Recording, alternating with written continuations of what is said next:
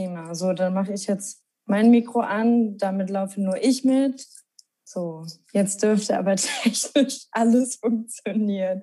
Oh, entschuldige die Komplikation. Kein Problem. Wenn du jetzt, wenn du jetzt Startklar wärst, dann würde ich einmal sagen, ähm, herzlich willkommen zu einer neuen Folge Gegenwartsgeplapper. Dieses Mal wieder aus dem digitalen Raum per Zoom nach technischen Schwierigkeiten am Anfang. Danke für deine Geduld. Und ich freue mich, mit dir sprechen zu dürfen. Wer bist du? Was machst du? Und woher kommst du? Ja, Servus Christina und Hallo alle miteinander. Nachdem wir die kleinen Technikprobleme gelöst haben, kann es jetzt losgehen. Äh, mein Name ist Katharina Schulze. Ich bin 35 Jahre alt und Fraktionsvorsitzende der Grünen im Bayerischen Landtag. Äh, damit bin ich Oppositionsführerin. Wir hatten nämlich 2018 Landtagswahl um, und haben unser historisch bestes Ergebnis mit 17,6 Prozent in Bayern für uns Grüne geholt. Und seitdem sind wir zweitstärkste Kraft dort. Und äh, ich setze mich jeden Tag zusammen mit meinem Team dafür ein, Bayern nachhaltiger, sozial gerechter und weltoffener zu machen. Und freue mich sehr, dass ich diesen wunderbaren äh, Job und diese wunderbare Aufgabe übernehmen darf. Sehr cool. Wo genau wohnst du dann? Ich wohne in München. Äh, ich bin in Hersching am Ammersee aufgewachsen.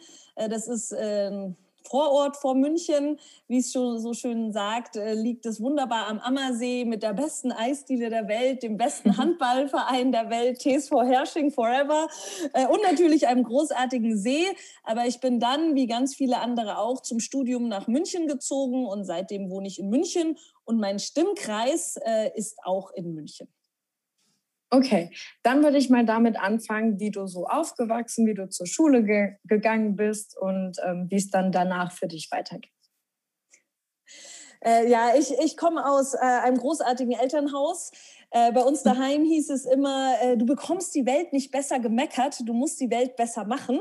Jetzt kann man sich vorstellen, dass ich das als Jugendliche nicht immer ganz cool fand, weil manchmal hat man einfach nur Weltschmerz und alles ist schlimm und man will einfach nur irgendwie genervt sein.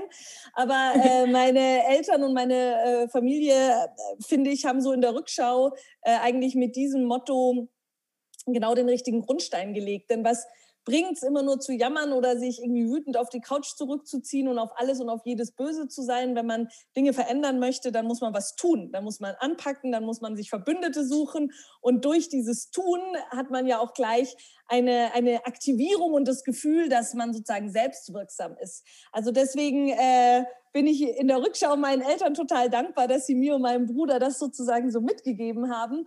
Und äh, genau, also das, das Das heißt, du hast dann aber noch einen Bruder. Genau, ich habe noch einen jüngeren Bruder. Wie weit seid ihr auseinander? Äh, vier Jahre sind wir auseinander.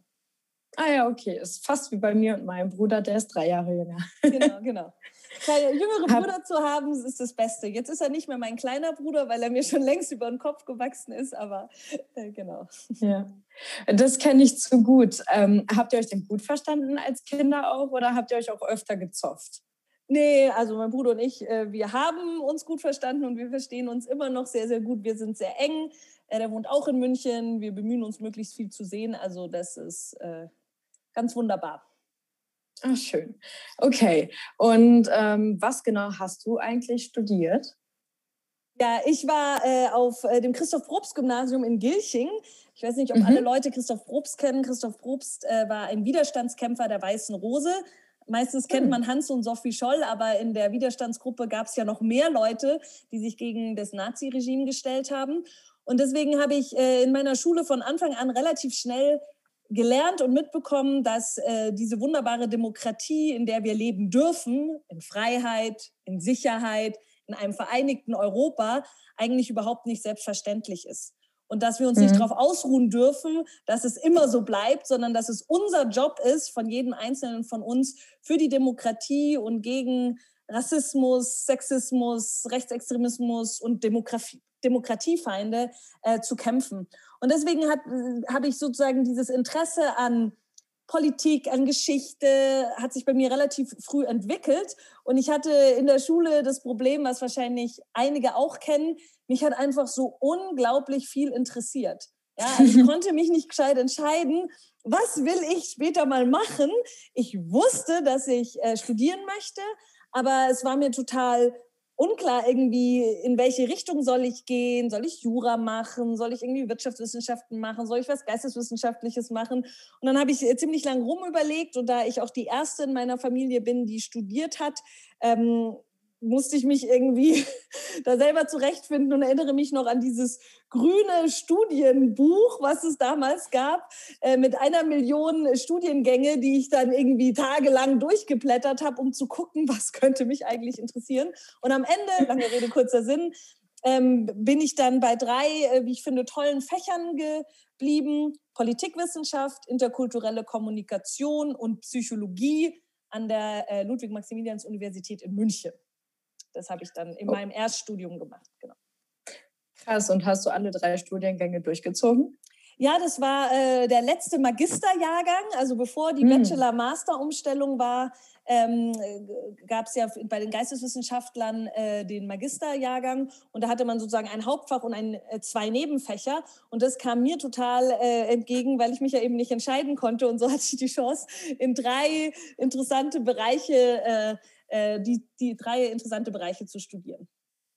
Gab es dafür ein NC? Weil ich kenne das heute von Psychologie, dass man da sehr, sehr gut in der Schule gewesen sein muss.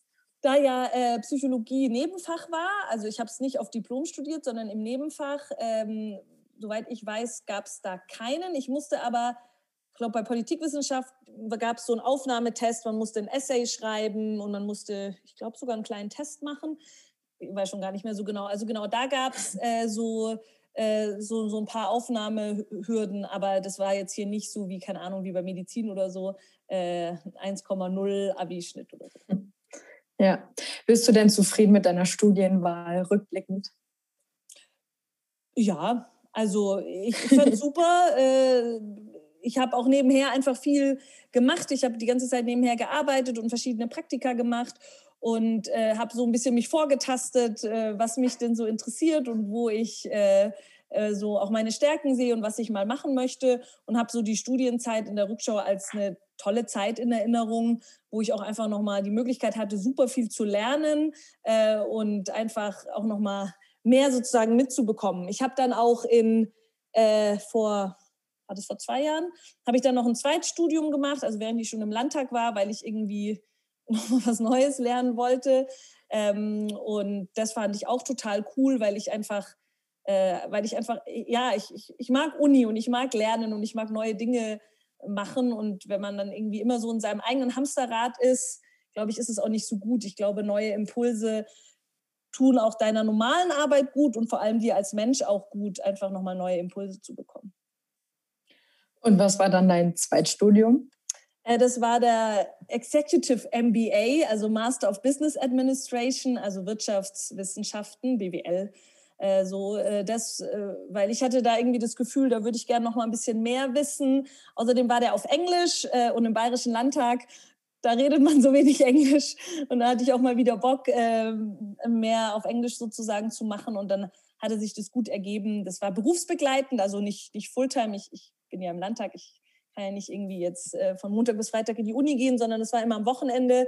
Es war in der Rückschau schon mega anstrengend, vor allem dann noch die MBA-Arbeit zu schreiben während dem Wahlkampf. Das war irgendwie echt viel. Äh, und ich habe dann auch äh, verlängert mit der Abgabe, weil ich es einfach nicht geschafft habe, weil ich ja Spitzenkandidatin bei der letzten Landtagswahl war. Aber als ich das dann endlich abgegeben hatte und dann mein Zeugnis in der Hand hatte, da hatte sich dann irgendwie alle, alle, alle Genervtheit und grauen Haare und Augenringe sowas von gelohnt, weil man sich ja dann auch irgendwie total freut, wenn man sowas geschafft hat.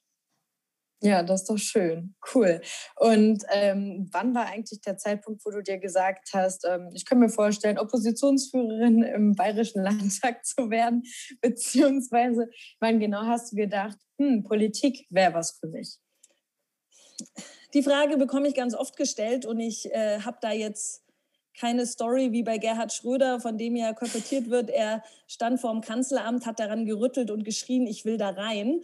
Also äh, sowas gibt es bei mir nicht. Ich meine, ich habe immer schon viel gemacht, auch viel nebenher gemacht, mich viel engagiert als, äh, als Schülersprecherin beim Bund Naturschutz, äh, beim Handballverein, bei der Bayerischen AIDS-Stiftung, also so, war auf Demos, äh, war eigentlich, also da, wo es irgendwie was zu tun gab und ich überzeugt von der Sache war, habe ich mich sozusagen mit eingebracht. Und dann habe ich irgendwann, ähm, da war ich aber auch schon aus der Schule draußen und hatte schon studiert, mir irgendwie so gedacht, so, hm, ich weiß nicht, ob immer dieses rein lokale an einem Projekt arbeiten, ob ich da nicht einfach ein bisschen mehr machen möchte, weil also einfach für mich, ich meine, muss jeder für sich das selber entscheiden. Und dann habe ich mir gedacht, naja, eigentlich wäre es doch besser, bevor ich jetzt irgendwie auf jede Anti-Nazi-Demo renne, wäre es doch eigentlich besser, dahin zu kommen, wo man äh, Gesetze machen kann, wo man äh, Rechtsextremisten entwaffnet, wo man mehr Geld für zivilgesellschaftliche Arbeit und Demokratieprojekte bereitstellt. Und als ich dann diesen Gedankengang hatte, habe ich mir gedacht, okay, vielleicht sollte ich mal bei einer Partei vorbeischauen, weil äh, Politik ist ja genau das, äh, Rahmenbedingungen für die gesamte Gesellschaft zu verändern. Und dann äh, bin ich bei der Grünen Jugend, der Jugendorganisation, vorbeigegangen. Jede Partei hat ja eine Jugendorganisation.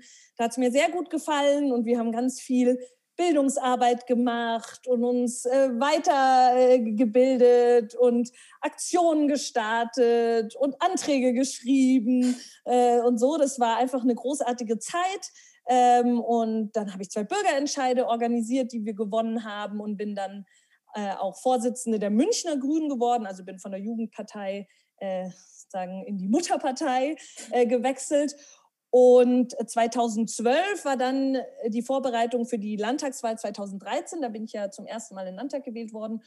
Und da hatte ich dann das Gefühl, ich kann nicht, getreu dem Motto, du kriegst die Welt nicht besser gemeckert, du musst sie besser machen. Ich kann mich nicht darüber aufregen, dass in unseren Parlamenten zu wenig Frauen sitzen, zu wenig junge Leute sitzen, wenn ich selber nicht äh, probiere, da zu springen und äh, ein Angebot zu machen. Und dann habe ich ähm, mir gesagt, okay, welche Themen treiben mich an, was will ich verändern? Und das ist eben die Stärkung der Demokratie, das ist die, der, die, die Stärkung der Zivilgesellschaft, der Kampf gegen Demokratiefeinde. Und dann war für mich klar, naja, dafür ist eigentlich der Landtag ein sehr guter Ort, weil im föderalen System innere Sicherheit nun mal Landeskompetenz ist. Und dann habe ich mir gedacht, gut, äh, dann dann mache ich jetzt mal ein Angebot. Äh, wer mich in München Übertshofen im Landtag sehen will, darf mich gerne wählen. Und habe mich dann sehr gefreut, als 2013 das dann auch geklappt hat und ich als damals jüngste grüne Abgeordnete in Landtag gewählt worden bin. Wie alt warst du dann, als du das erste Mal bei der Grünen Jugend hereinspaziert bist und als es in den Landtag ging? Also ich bin in den Landtag gewählt worden mit 28, oder? Das muss ich nochmal rechnen, 2013. Mhm. äh, peinlich, ja doch, doch, doch. Ich glaube, ich, war ich war 28. Ähm, und ähm, genau, und bei zur Grünen Jugend bin ich gekommen ähm, mit 23, so, also schon im Studium. Ah ja, okay, also gar nicht irgendwie mit 17 oder sowas schon. Nee, nee, davor habe ich andere Sachen gemacht. Und was waren diese anderen Sachen? ja, wie ich vorhin schon gesagt habe, ich, ich habe mich halt viel ander, auf, bei anderen Sachen engagiert. Äh, ah, ja. So, genau. Aber in, in die Jugendorganisation bin ich dann erst im Studium gegangen. Das ist ja auch ganz okay. interessant. Die Grüne Jugend hat eine Altersgrenze bis 28. Andere Jugendorganisationen hm. von Parteien gehen so bis 35 oder so. Da wäre ich jetzt mit meinen 35 noch in der Jugendorganisation und ich äh, finde das schon ganz gut, dass es bei der Grünen Jugend nur bis 28 geht, weil irgendwann äh, ist dann auch mal Zeit für die, für die neue, für die jüngere Generation. Aber ich bin sehr ähm. stolz auf eine Sache. Ähm, jetzt äh, ist ja meine zweite Legislaturperiode. 2018 hatten wir ja erneut Landtagswahl und äh, in der Legislatur davor war ich die jüngste Grüne und jetzt bin ich die zehntjüngste Grüne. Das heißt, wir haben neun Kolleginnen und Kollegen in der Grünen Landtagsfraktion, die sind jünger als ich. Ähm, also alle rund um 30, ich glaube 26 ist, ist unser Jüngster. Also da haben wir es super geschafft, Vielfalt in das Parlament zu bringen, äh, um, um aufzuzeigen, dass gute Politik äh, dann natürlich auch gemacht wird, wenn äh, möglichst äh, divers und äh, vielfältige Persönlichkeiten, Bezug auf Geschlechter, Bezug auf Alter, Bezug auf ähm, Hintergründe dort auch dann vertreten sind.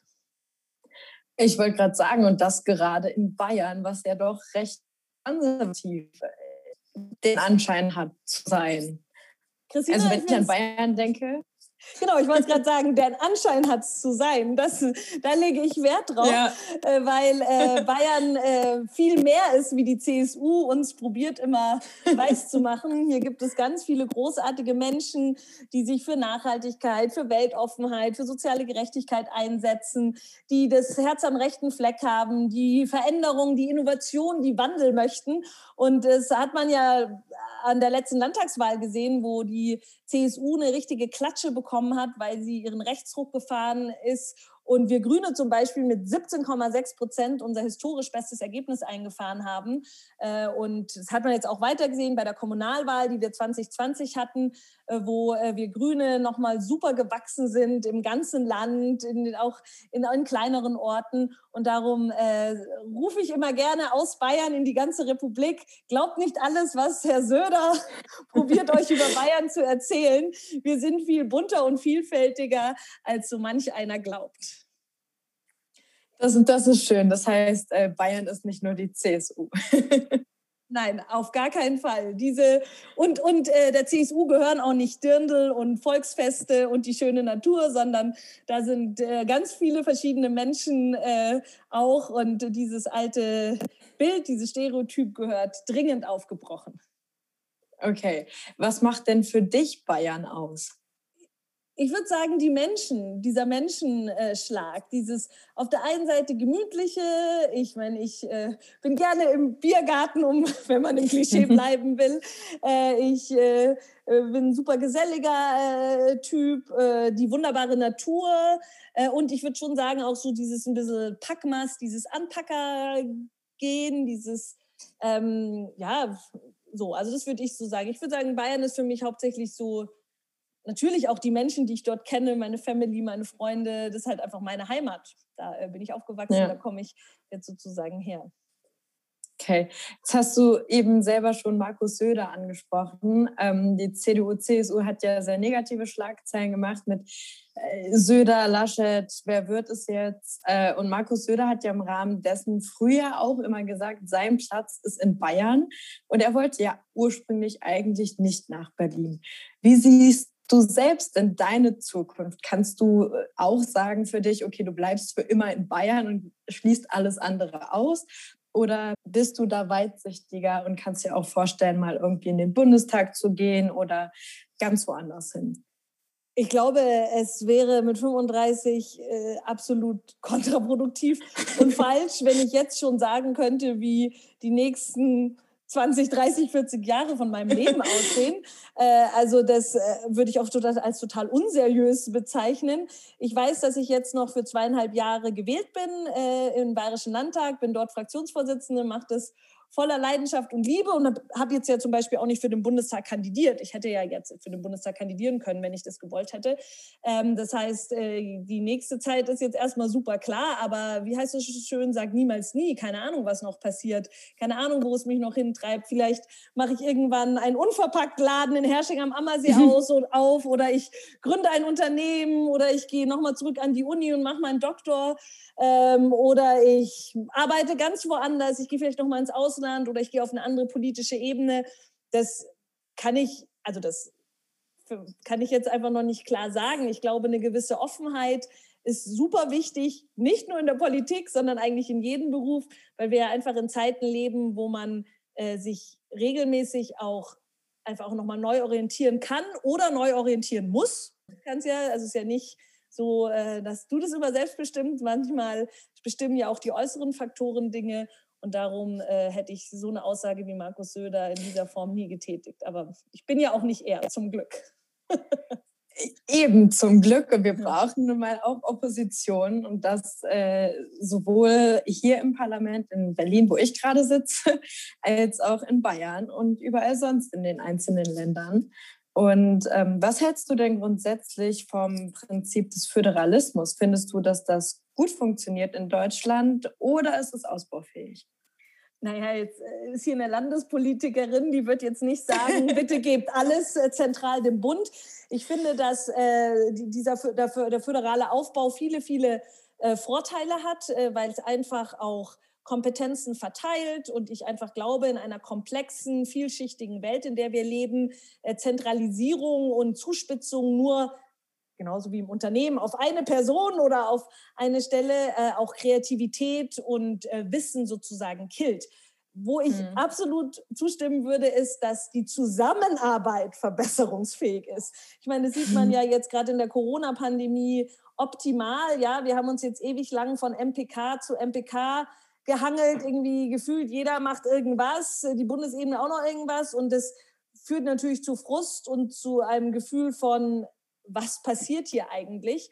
Das heißt, äh, der, die, eine bessere Zusammenarbeit, eine klarere auch Zuständigkeitsbeschreibung und auch ein Austausch von Best Practice wäre, glaube ich, äh, mehr als wünschenswert, weil wir dürfen ja nicht vergessen, dass es in dieser Republik ganz, ganz, ganz viele tolle Menschen, Organisationen, Unternehmen, aber auch Behörden gibt, die gewisse Probleme schon längst durchdacht haben und Lösungen dafür entwickelt haben. Und ich finde, wir haben in unserem Land ganz oft diese, diese Mentalität, dass jede und jeder da irgendwie nochmal einzeln durch muss, dann diese 110-prozentige Mentalität, alles muss 110 Prozent sein, bevor man auch nur irgendwas macht. Und ich glaube, das ist in dieser hochkomplexen, schnelllebigen Welt äh, einfach ähm, nicht immer äh, produktiv. Und ich glaube, da müssen wir sozusagen äh, besser werden. Okay, gut zu wissen. Jetzt hast du ja schon gesagt, du bist Landespolitikerin.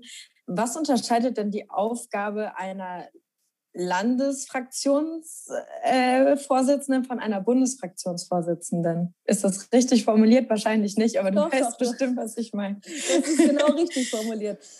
Ähm, ich würde sagen, erstmal unterscheidet sich es nicht so viel, weil äh, was machen mhm. Fraktionsvorsitzende? Fraktionsvorsitzende sind, werden von den Mitgliedern ihrer Fraktion gewählt äh, für zwei Dinge. Zum einen äh, für die Organisation nach innen. Also mein Job ist es, äh, hier in Bayern ähm, mit unseren 38 Kolleginnen und Kollegen unsere grüne Politik zu gestalten. Äh, das heißt, zu gucken, dass die Abläufe passen, dass wir äh, die Diskussionen so führen, wie wir sie führen müssen, sozusagen in das Team hineinzuwirken. Und die andere große Aufgabe von der Fraktionsvorsitzenden ist ja, die Fraktion nach außen zu vertreten. Also Pressetermine, Pressegespräche, ähm, Erwiderungen auf die Regierungserklärungen zu halten, jetzt in der Opposition, äh, und sozusagen die Fraktion nach außen zu vertreten. Und diese Sache musst du im Bundestag machen, wenn du Fraktionsvorsitzende bist, und die musst du auch in den Landtagen machen. Ähm, der Unterschied, würde ich sagen, ist einfach die Zuständigkeit. Äh, auf Bundesebene muss man zum Beispiel viel auch Außenpolitik machen. Das machen wir jetzt im Landesparlament nicht. Äh, dafür haben wir da einen, einen stärkeren Fokus auf die Bildungspolitik und auf die innere Sicherheit. Also da würde ich sagen, ist thematisch das Aufgabenspektrum ein bisschen anders. Aber sozusagen die tägliche Arbeit, äh, die, die, Jobs, die man hat, sind eigentlich in jeder Fraktion ähnlich. Und ich würde sogar auch die kommunale Ebene mit dazu nehmen. Wenn man Fraktionsvorsitzende vom Stadtrat oder vom Gemeinderat ist, dann hat man äh, ähnliche Aufgaben, äh, nämlich nach innen und nach außen zu wirken. Und ähm, gab es so bei dir den Zeitpunkt, wo du gesagt hast, boah, ich hätte Bock, Fraktionsvorsitzende zu werden, oder hat sich das irgendwie ergeben? Also ich bin ja 2013 in den Landtag gewählt worden und da war ich äh, dann stellvertretende Fraktionsvorsitzende. Also ich bin dann gleich am Anfang, habe ich für den Fraktionsvorstand kandidiert, weil ich einfach Lust hatte, äh, mich da auch einzubringen und äh, mitzuarbeiten an der Aufstellung der Fraktion und an dem strategischen. Ich arbeite sehr gerne strategisch äh, politisch und das ist nun mal Job des Fraktionsvorstandes. Und als dann unsere Fraktionsvorsitzende äh, damals für den Bundestag kandidiert hat, 2017, meine Vorgängerin, äh, war natürlich klar, wir brauchen eine neue Fraktionsvorsitzende. Und äh, da habe ich mir dann gedacht, ja, jetzt äh, fühle ich mich ready und bereit und äh, habe jetzt äh, schon gute Einblicke in die Landtagsarbeit ähm, gehabt. Das heißt, ich mache jetzt ein Angebot und wenn der Rest der Fraktion das auch gut findet, bin ich gerne eure Fraktionsvorsitzende und freue mich, dass ich mittlerweile jetzt schon zum dritten Mal wiedergewählt wurde. Also scheinen wohl alle ganz zufrieden zu sein. Sehr schön, Glückwunsch auch dazu. Danke. Ähm, Wie, wie sieht denn bei dir so eine klassische Woche aus? Und ist das auch so wie in Berlin mit Sitzungswochen und Nicht-Sitzungswochen oder unterscheidet sich das ähm, im, im Landtag? Nee, es ist analog. Also wir sind nicht, wir sind nicht parallel zum Bundestag, sondern wir haben unseren eigenen Rhythmus. Aber ich würde mal so sagen, Pi mal Daumen, von vier Wochen im Monat sind drei Wochen sogenannte Sitzungswochen. Das bedeutet, da sind äh, die Abgeordneten in München im Maximilianeum, so heißt der Ort unseres Landtags. Und da haben wir dann Ausschusssitzungen und Fraktionssitzungen und Arbeitskreissitzungen und Fraktionsvorstand und Plenum. Und wie man es an meiner Ausführung schon hört, sind das sehr viele Sitzungen. Also wir sitzen da viel, wir debattieren dort viel, wir argumentieren, wir bringen Anträge ein, Gesetzentwürfe und Co. Und dann äh, ist roundabout äh, eine Woche sitzungsfreie Woche. Das bedeutet nicht, dass man nur chillt, sondern dass die Abgeordneten in ihrem Stimmkreis daheim sind. Jetzt habe ich da keinen so weiten Weg, weil mein Stimmkreis ist in München, aber Bayern ist ja groß, da fahren dann manche KollegInnen zurück äh, ähm, ins Allgäu, nach Aschaffenburg hoch, in Bayerischen Wald und dann äh, macht man meistens Termine vor Ort beispielsweise Bürgerinnen-Sprechstunde, man besucht Unternehmen, man hat Gespräche mit Verbänden, man ist äh, eingeladen bei, äh, zu Podiumsdiskussionen, zu Vorträgen. Jetzt in Corona-Zeit das allermeiste digital, aber vor Corona ähm, war man, ist man dann eben äh, vor Ort. Und da ich ja jetzt Fraktionsvorsitzende bin, habe ich viel noch äh, überregionale Termine. Ich bin regelmäßig auch in Berlin, auch im Moment eher digital, weil ich Mitglied im Parteirat der Grünen bin äh, oder ich werde äh, irgendwie eingeladen irgendwo hin nach Bayern zu einer Veranstaltung oder so. Jetzt natürlich auch alles äh, möglichst digital. Äh, das heißt, äh, man kann es wahrscheinlich so zusammenfassen, es sind zwar Routinen dabei, aber trotzdem ist, wenn man Politik macht, jeder Tag ein bisschen anders. Ja, also ich habe jetzt nicht jeden Tag eine Podcastaufnahme beispielsweise, äh, äh, sondern äh, mal habe ich das, dann habe ich mal einen Pressetermin oder ich habe endlich mal wieder ein bisschen Zeit, selber zu schreiben, ein Konzept zu entwickeln oder so. Also da ist man, äh, hat man schon jeden Tag ein bisschen was anderes zu tun, ist aber natürlich streng organisiert durch diese Sitzungstermine, die einfach sozusagen äh, uns den Rahmen vorgeben. Mhm. Jetzt hast du gerade gesagt, du bist manchmal in Berlin für Parteirat. War das das Wort? Genau, genau. Was ist das? genau. Ich wollte gerade sagen, ob ich es kurz erklären soll.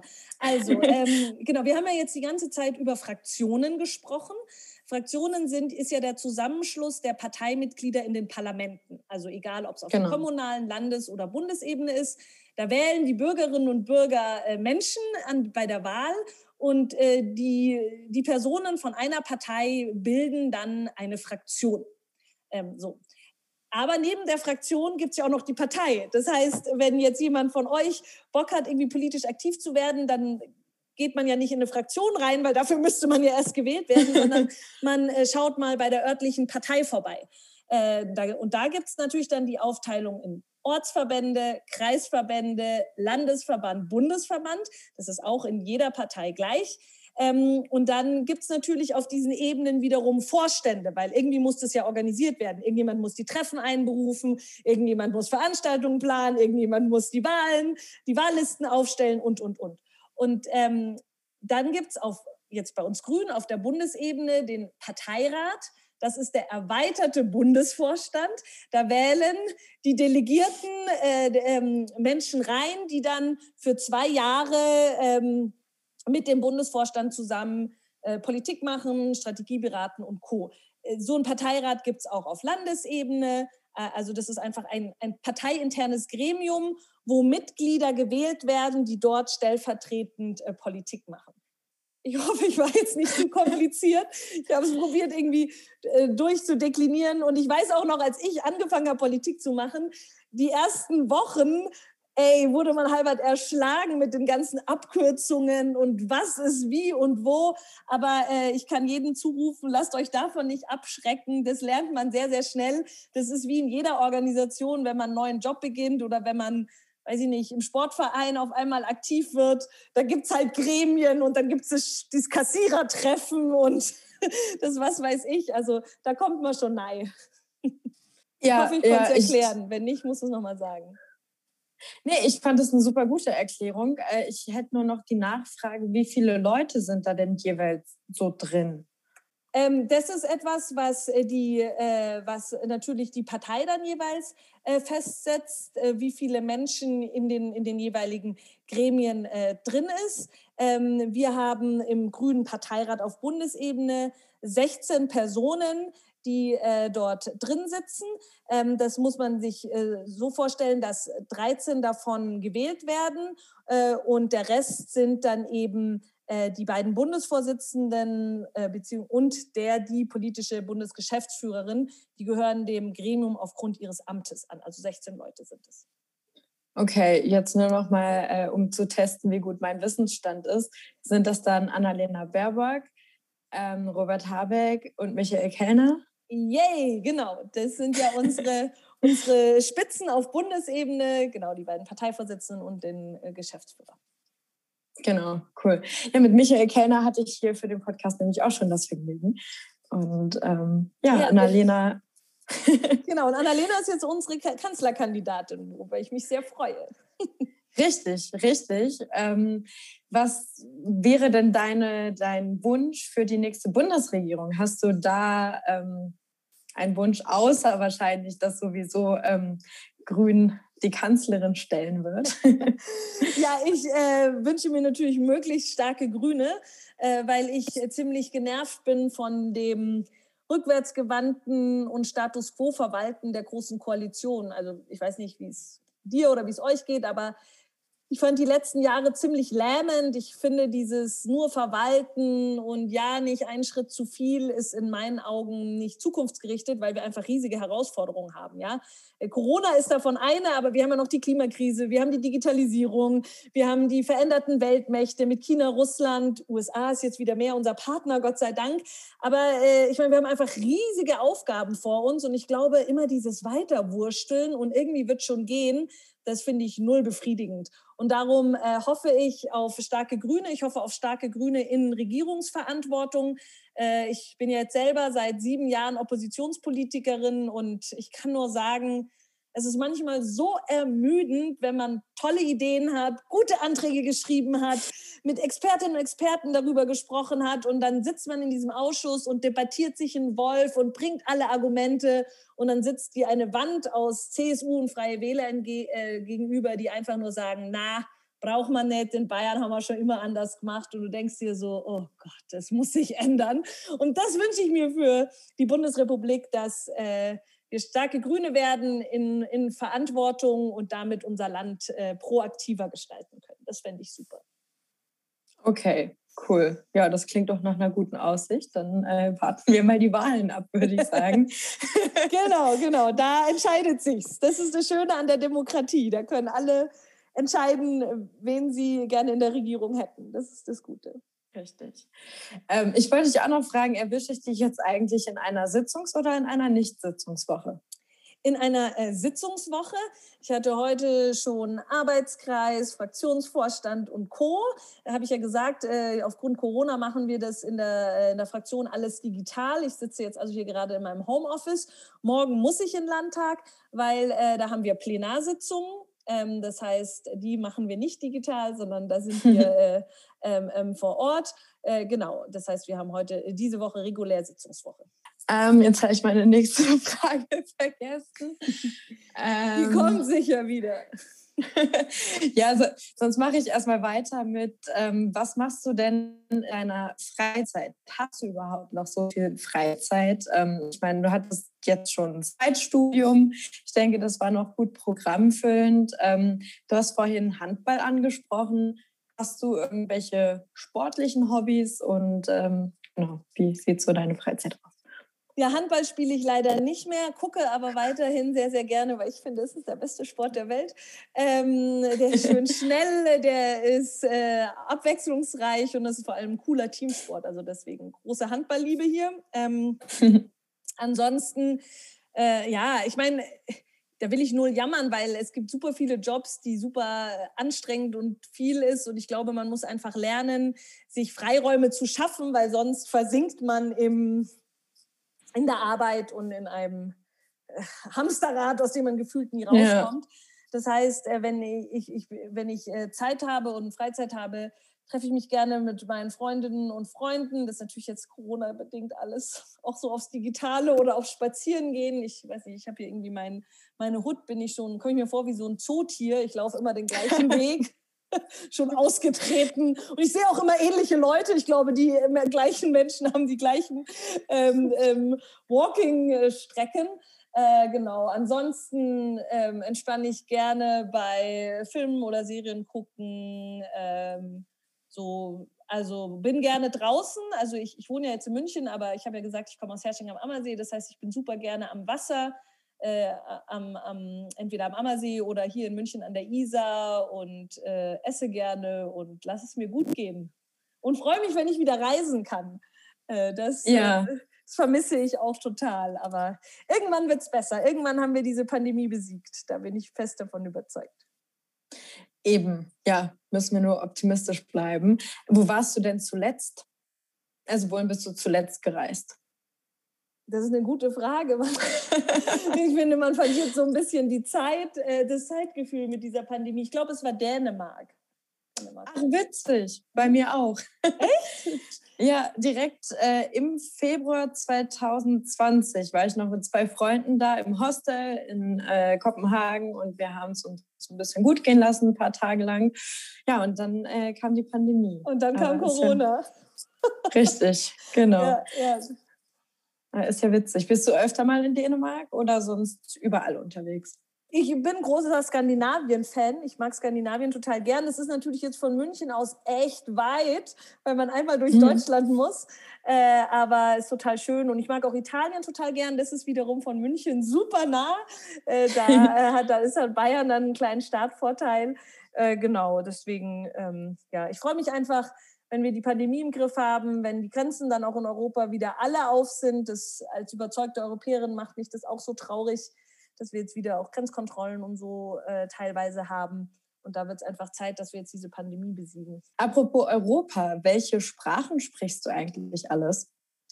Äh, Englisch. Ich hatte Spanisch in der Schule, aber äh, ich würde mir jetzt nicht trauen zu sagen, dass ich das noch äh, fluently und richtig, richtig gut äh, kann. Genau, ähm, das sind meine zwei Sprachen, die ich auf jeden Fall gelernt habe. Wo ich sagen würde, Englisch kann ich richtig.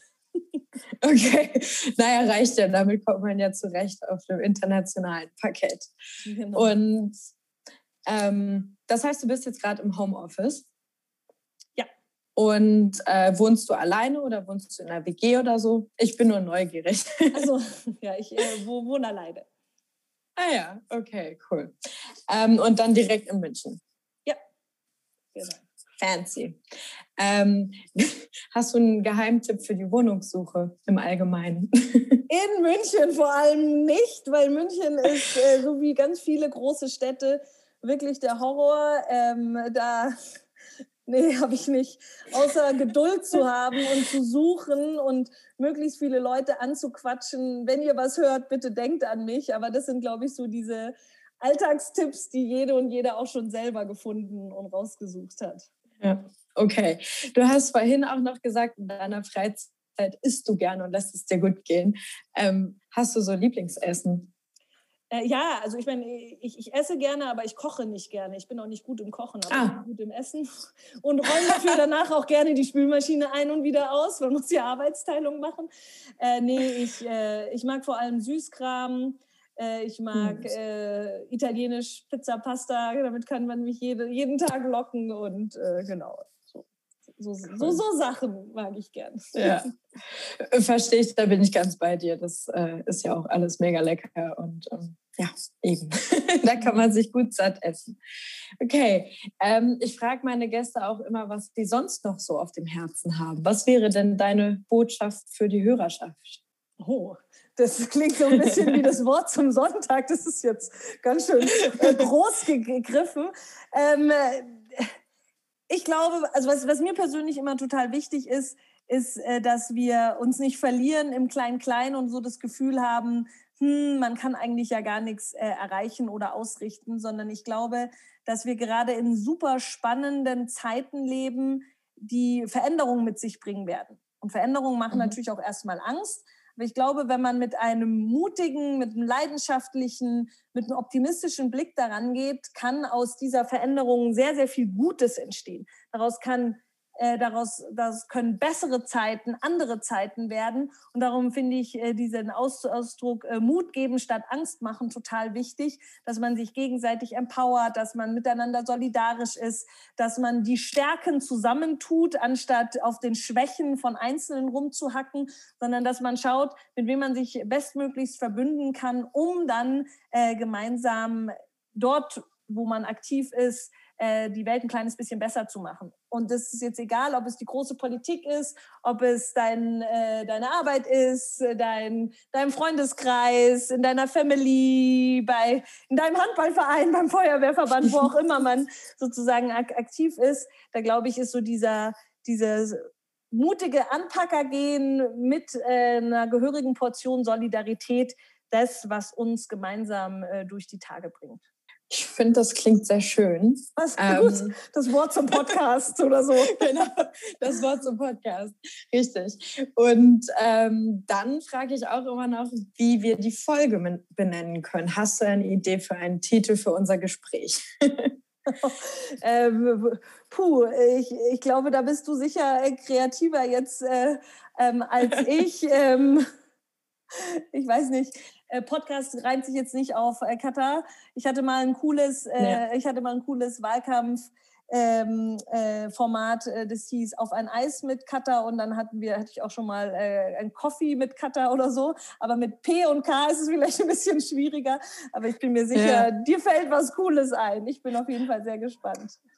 Ach Mensch, ich denke immer, ich kriege die Verantwortung abgeschoben und dann sind alle immer so wortgewandt und spielen den Ball zurück. Das ist eine Frechheit. okay, nein, aber dann, dann überlege ich mir mal was. Ähm, du hast eben irgendwas mit Mut und Anpacken gesagt. Das, das waren so vier kurze Wörter, Worte hintereinander. Ähm, ja, sorry, ich habe viele Wörter pro Minute. Wird mir oft gesagt. ja. mutig die Zukunft gestalten oder so. Vielleicht ist das, passt das, I don't know.